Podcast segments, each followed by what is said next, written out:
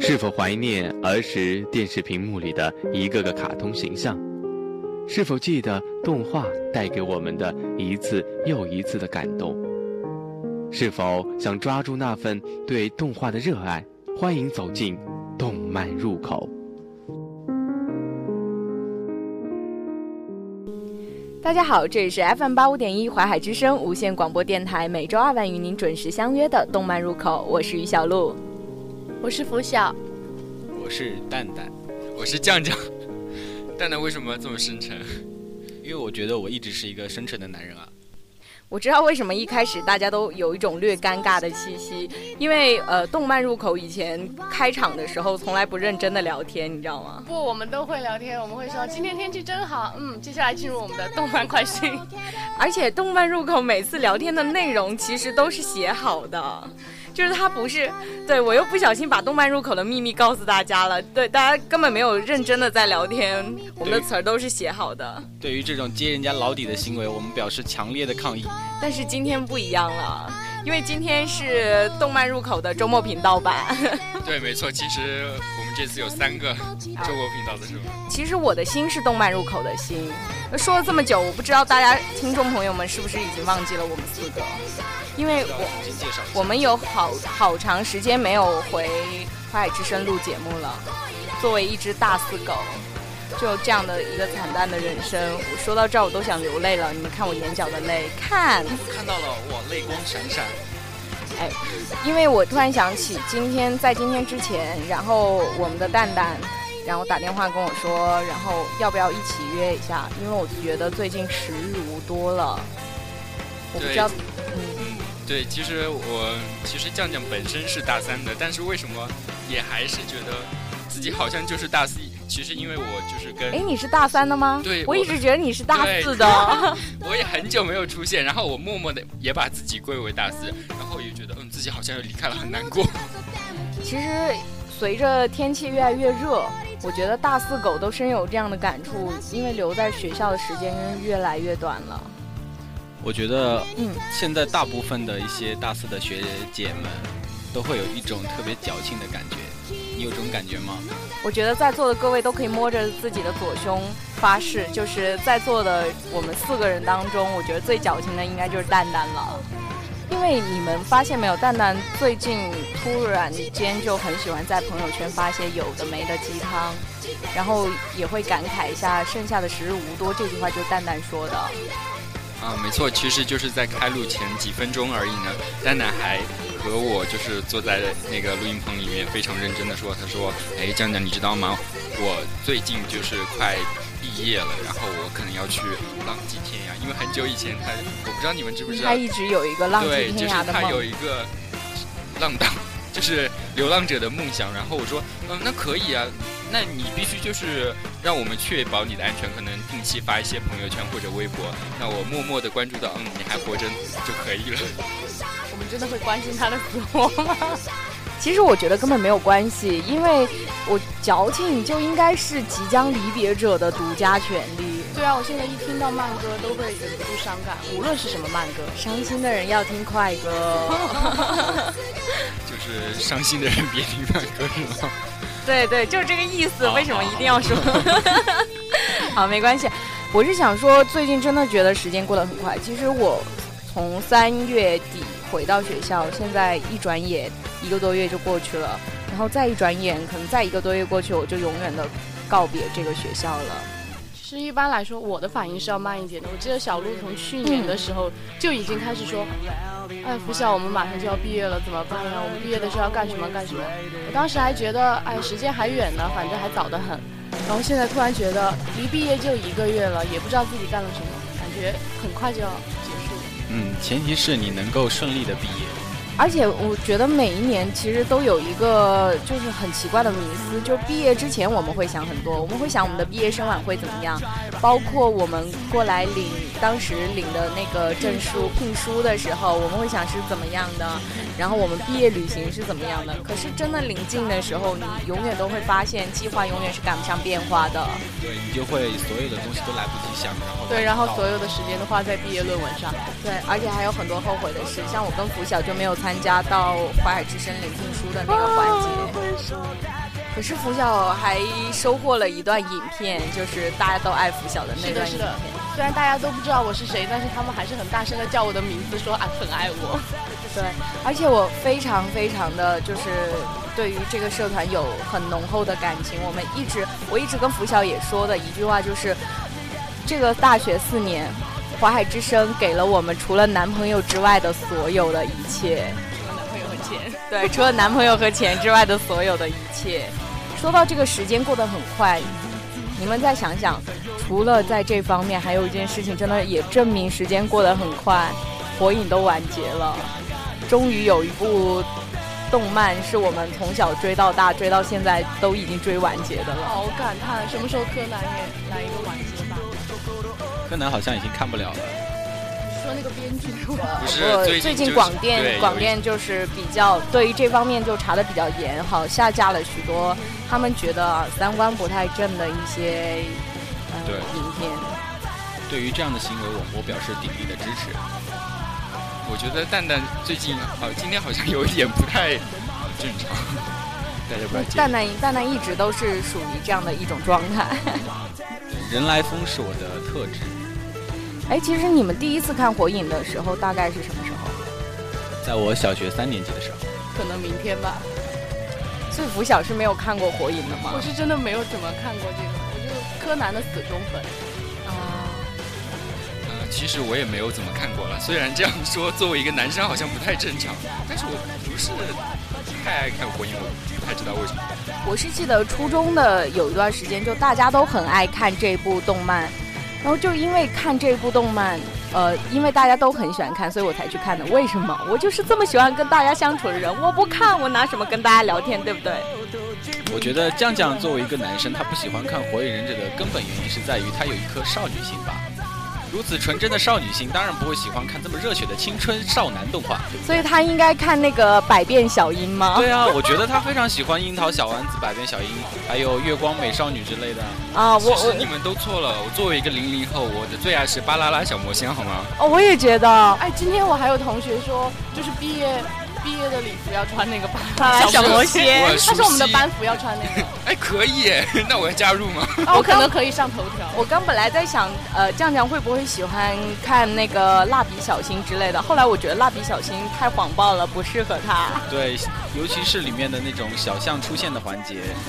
啊，说到这个，说到这个地方，我我又很想向大家推荐一部我很爱看，我最近很爱看的一部动漫，叫做那个《仓鼠管家》。如果大家有这个，就是大家想看的话，可以去搜一下，现在在 B 站应该还有的看。嗯。然后我想给大家推荐的一部动漫叫做《一条狗》。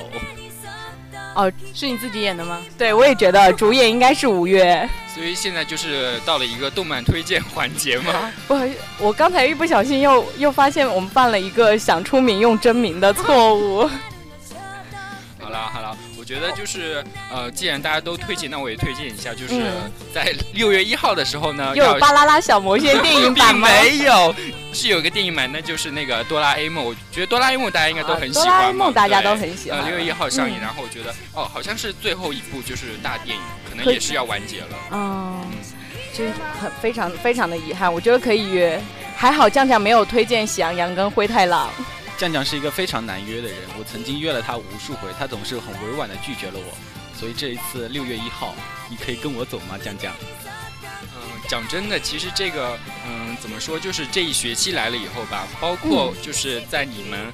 就是你们大三，甚至的你们甚至就是大三的时候，我都会觉得，啊，你们有一天毕业了，我会多么多么不舍得。可是真的到了，就是你们临近毕业的时候，然后你发现你舍得了吗？不是，我们我们反而就是见的很少，然后大家都很忙。比如说你们要忙论文，我呢其实就是在还要考研，考研只是怎怎么说呢？就是我其其实自己的状态，我觉得也很莫名其妙，就是怎么说，有一点就是感觉心情也比较。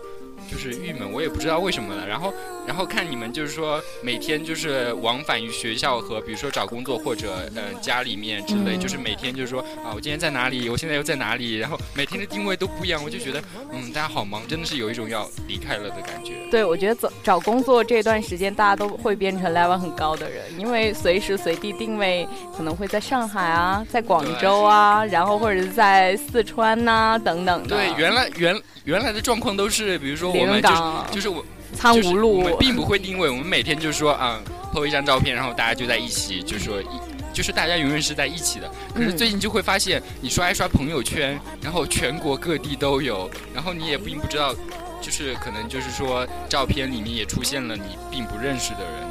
这就是各奔东西的氛围越来越浓了。对，讲到这里，我们插一句题外话吗？嗯。嗨，相约。我们都不认识，我们都不认识相月，不知道他从哪里找来这个名字。对啊，不知道他为什么突然跳一个这么不跳。我觉得现在在楼下听我们说这些的人，一定特别的想把声音关掉。所以到底在聊什么事情？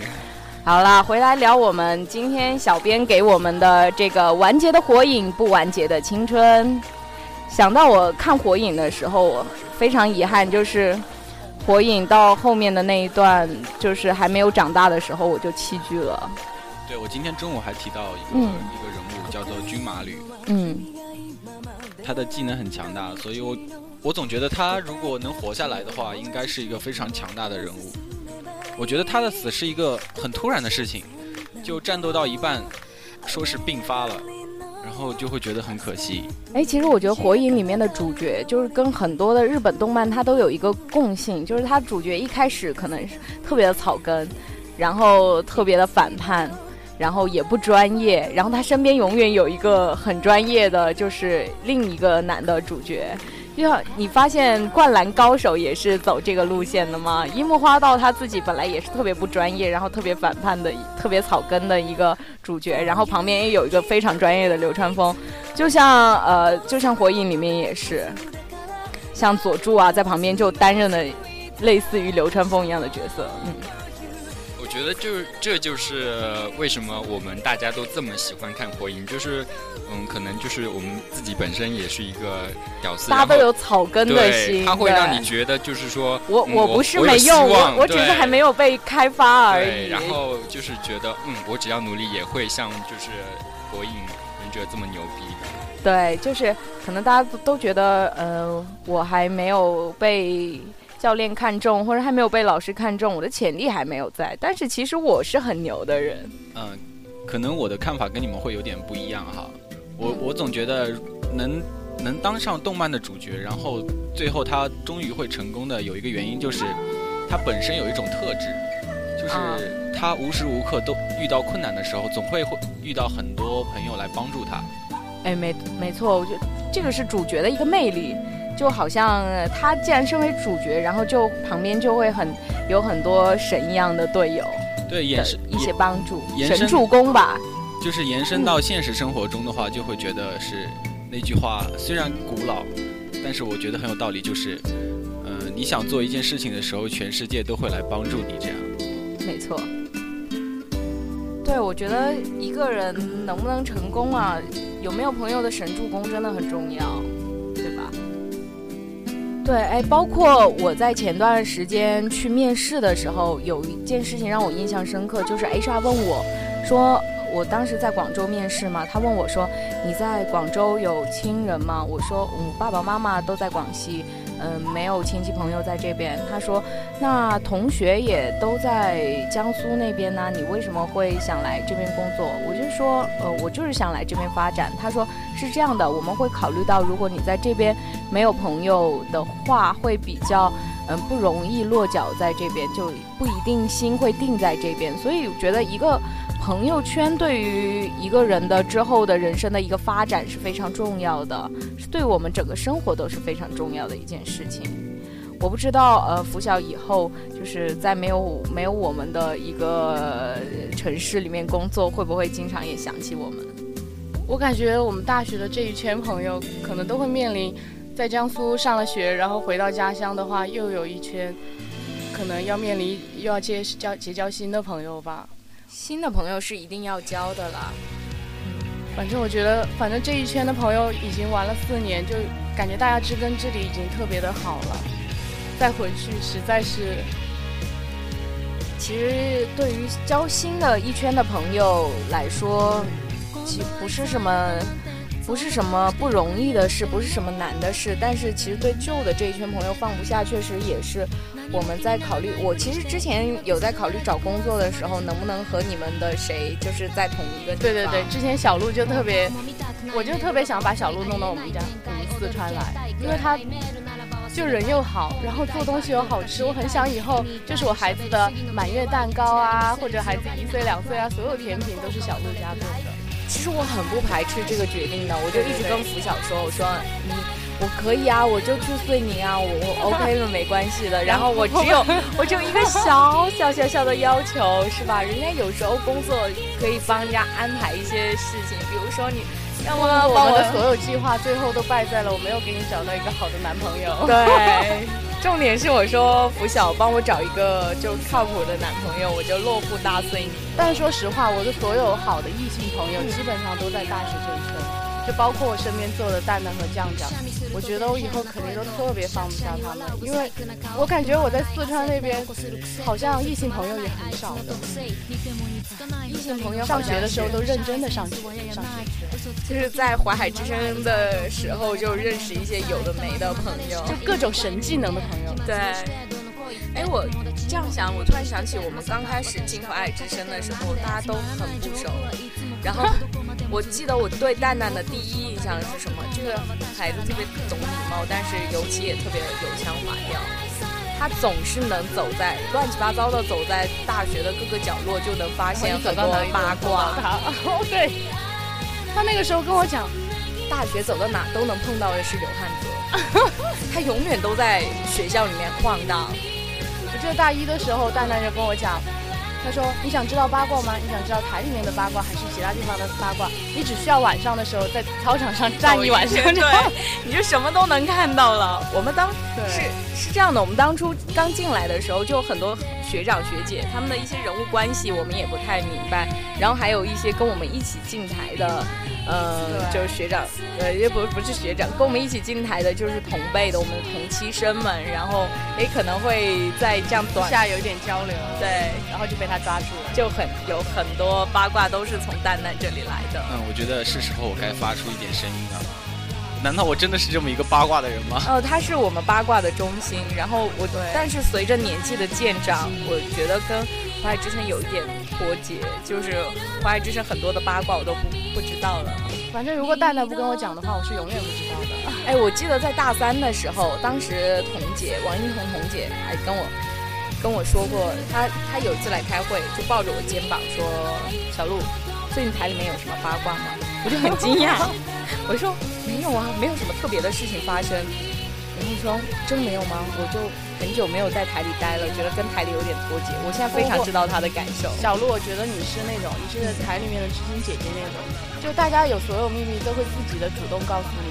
就会你会跟你分享很多秘密。对我的八卦这种人，我的八卦来源从来不是操场。对 我八卦来源就是我坐到那心贴心，然后知心姐姐大家开始聊天，就大家会过来跟我说，嗯，我最近有哪哪里哪里有烦恼啊，然后什么事情哦发生了这样一件事情，你知道吗，小鹿，我最近怎么怎么样？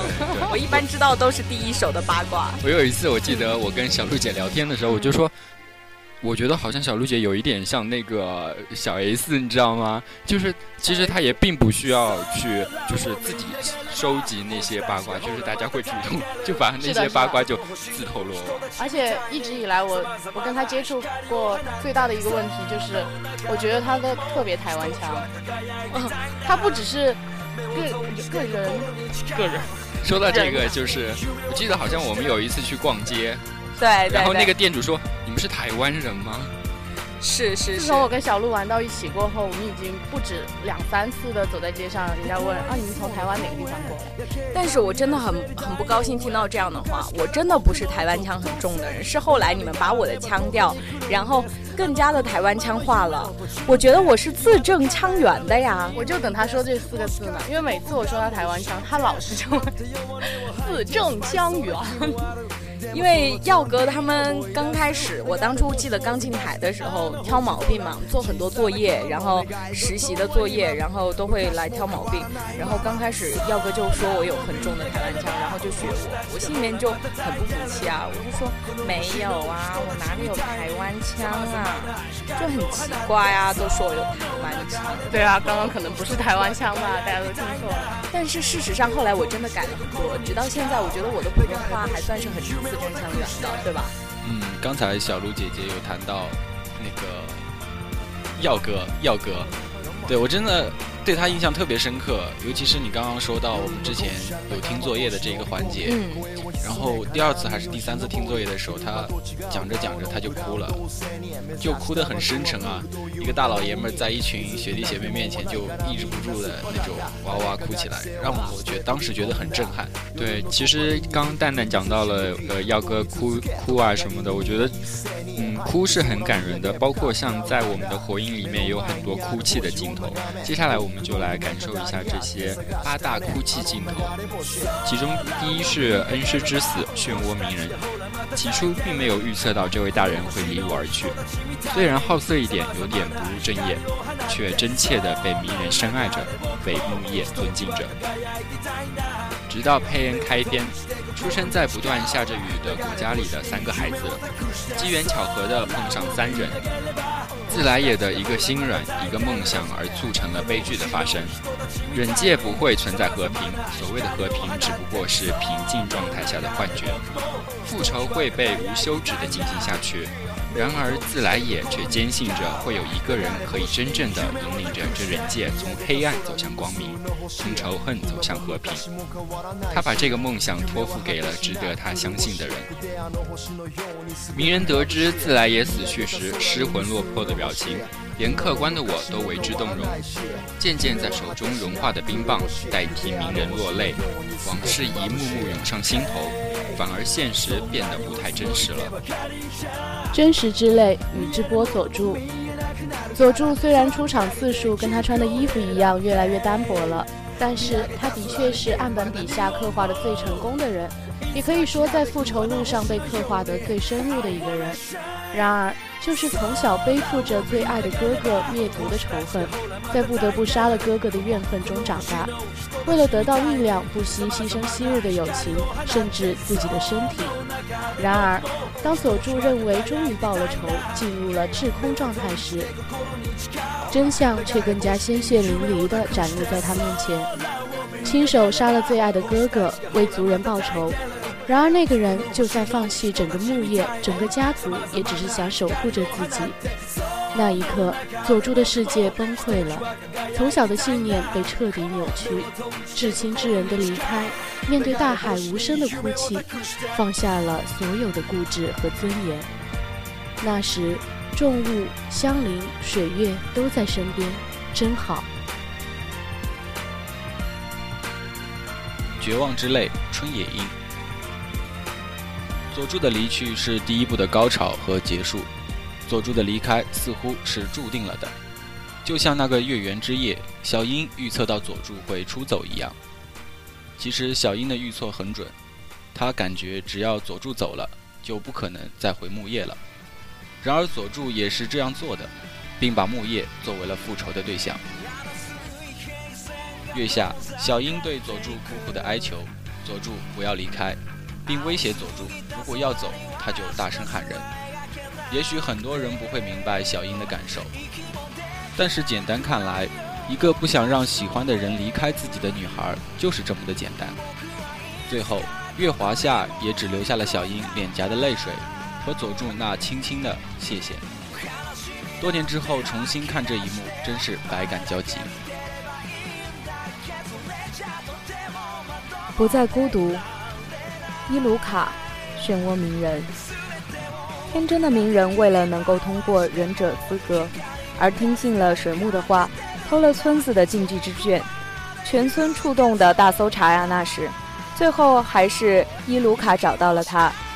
也就是那个时候，鸣人终于明白了村子里的那些人为什么对他那么不待见。伊鲁卡为了鸣人挡下兵器。鸣人因为伊鲁卡的相信而练成了之后最著名的多重影分身之术，其实鸣人是幸福的，因为他遇到了伊鲁卡。当伊鲁卡哭着说：“是啊，很寂寞啊，但是有我在时，鸣人是幸福的，至少比起佐助来说。”火影里面哭点的确很多，每个人都会有一段不堪回首的往事，比如佐助、鸣人。鸣人他们是没有父母，无法享受这种爱，但我爱罗却即使有着父亲和最爱的叔叔，却被恐惧和自杀包围着。夜叉丸告诉了我爱罗什么是爱，却也真实表达了自己对姐姐的爱和对夺走姐姐的我爱罗的恨意。若说之前的我爱罗还存在普通孩子对爱的渴求，那么在接下刺杀自己的那个人面纱的时候。听到那个人说自己父亲下达的命令的时候，他就封存了自己所有的感情。我爱罗哭着问为什么的时候，真是心酸不已啊！但是超级萌。你是我的世界，宇智波鼬。有多少人为鼬的命运而悲叹？有多少人为他的死而惋惜？他可以杀死自己的族人，亲手弑杀双亲。却唯独不容许自己，包括任何人伤害他这个世界上唯一的弟弟佐助。他可以忍受着各种痛苦，把刀举向亲人，却无法简单的看着弟弟在自己面前倒下，无法毫无感情的离开。雪月之下，叛人宇智波鼬回首看向趴在地上的弟弟，眼角滑下了心疼的泪水。是无奈和不舍，更有深深的爱。去往同一个世界，桃地再不斩。友情、努力和奋斗，其实不是这个，是友情、激烈和感动。激烈的打斗，深不可断的羁绊，以及充满淡淡悲伤的旋律。那个雪一样的少年。只想作为道具存在于再不斩的身边，最后像道具一样的死去。然而，即使是那样，他也是为自己最爱的人而死，为了守护最爱的人。再不斩口口说白不过是个工具，却在鸣人一声声口遁之中落下了男儿泪，哽咽的哀求鸣人不要再说下去了。最后能死在白的身边。